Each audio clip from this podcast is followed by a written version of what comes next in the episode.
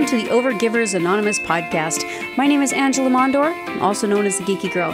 In this podcast, we're going to be talking about some amazing things to help you get over overgiving. Hi, and welcome to this episode of the Overgivers Anonymous podcast. I'm Angela Mondor, your host. Today, I want to talk to you about the power of emotional resilience in entrepreneurship. Um, yeah, if you've been an entrepreneur for a little while, you probably had to deal with some issues where you needed some resilience. It can be difficult. Uh, sometimes it could be difficult because you're receiving negative feedback on social media. Maybe it's difficult because maybe somebody close to you is telling you that your your dream is useless, or maybe you're being told that um, your dream isn't worth pursuing there's a lot of different things that can come up for us. Maybe you even have your own shoulds happening inside yourself. And as an entrepreneur with a neurodiverse, spicy kind of brain, it can also be more impactful uh, depending on how you deal with these things coming at you. So, emotional resilience, of course, is important for us so that we can try to maintain a sense of, dare I say, level headedness. um, let's be honest, it's not always, every day is not going to be a brilliant amount of level headedness. There's going to be days when all the things hit the wall.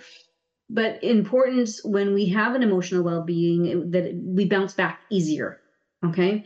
Um, and so it is a crucial skill. Um, and so when you are thinking about building emotional awareness, is being able to acknowledge your own emotions during your entrepreneurial journey um, understanding that these these emotions can actually influence some decisions that you're making inside your business as well. And it can also uh, impact your problem solving. So there's lots of different ways that you can arrive at building emotional awareness. You can practice mindfulness um, self-reflection journaling leaning on a group of people who can help you to see things from another perspective. I'll tell you what, there's even there's a thing called Gob- goblin.tools. It's a little AI. It's cute. Uh, let's say, for example, somebody sends you an email and you're like, I don't know how to take that. Is that a good thing or a bad thing? You can actually paste that in there. Um, and Goblin Goblin.tools will tell you how it perceives it. So sometimes it helps to take the emotion out of the situation uh, and let an AI tell you what it thinks. There's different ways for us to look at these situations, and having a group of supportive entrepreneurs around you can help you because you can bring this to this group and ask them to help you to see things a little differently acknowledging and recognizing your emotions is super super important. Um, they're your emotions. The way that you see the world is important and it's not something to be overlooked or shoved into a corner. It's valuable to understand your importance or your your emotions. And sometimes our emotions is well founded and sometimes they're just a little bit outside of reality my between my team groups that i'm part of from a an entrepreneur's perspective and sometimes some counseling these are some tools that i have used either currently or in the past to help me to build this emotional awareness around what's happening inside my situation. Journaling has also been really important. You can actually journal out how you're feeling about certain situations and see how they're mapping out around you navigating these challenges and failures can cause some emotional feelings and um, having a supportive network around you to help and enhance your emotional resilience can be really really important. So making sure you're building relationships with mentors uh, following entrepreneurs and people that you feel are valuable in terms of you know their guidance and you know being able to get some feedback from them that's important to you as well always, always, always self care and stress management. I know sometimes this can be difficult, but what are the things that you do that bring good care to yourself? So, thinking back 2020, 21, uh, 2020, the news was really, really awful for me. I, I had a really hard time with it. Um, so, in 2021, I decided that all the time that I used to spend on social media, I'm now going to spend reading. And I started reading I read a lot. It was amazing how much time I replaced with reading. And I was able to read, I can't remember, I think it was 140 books or something that year from having never read a book before. but I was able to choose genres of books that helped me to feel better about the emotions that I was having. So I was able to remove myself from these toxic news stories that were really causing me some serious stress to reading some some fictional books and living in fictional worlds that weren't as stressful. Um, it helped me to bring that stress level management to a good place, to bring in some self care.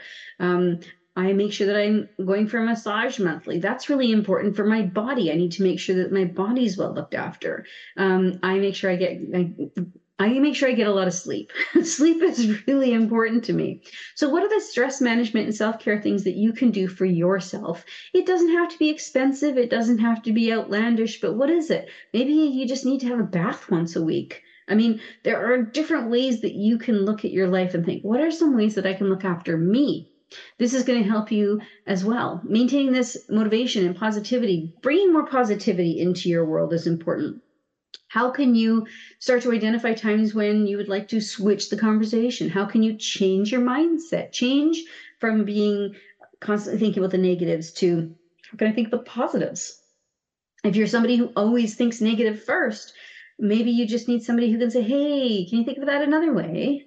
right? Or maybe when you notice it, you can say, okay, hold on, how else could I have thought about that?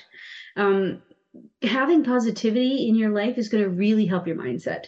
Being positive about things is going to change the way you see the world and it's going to bring you a lot more opportunities, which ultimately makes your business grow in a, in a much better way. So you definitely will thrive when you build this emotional resilience up. One of the ways you can do that is find a mentor group uh, finding people who are, you know, also positive, uplifting, amazing human beings.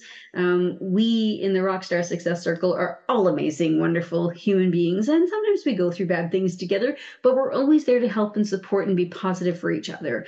Uh, managing to make sure that you know we are motivating each other, keeping that positivity alive, uh, making sure that everybody's looking after their self care, bringing themselves to the forefront of all the craziness that's happening in the world. Um, and of course, helping you navigate challenges and, and uh, failures inside your business and helping to turn those into brilliant moments that you can use to grow your business differently. I hope you have a fantastic week, and I look forward to talking to you next time. Thank you so much for listening to the Overgivers Anonymous podcast. Your support means the world to me. You can find show notes for this episode and other goodies at overgiversanonymous.ca. And if you enjoyed this episode or you enjoyed the podcast in general, why not join us in the Overgivers Anonymous Facebook group, where you can connect with overgivers from all over the world. Head on over to geekygirl.ca slash group.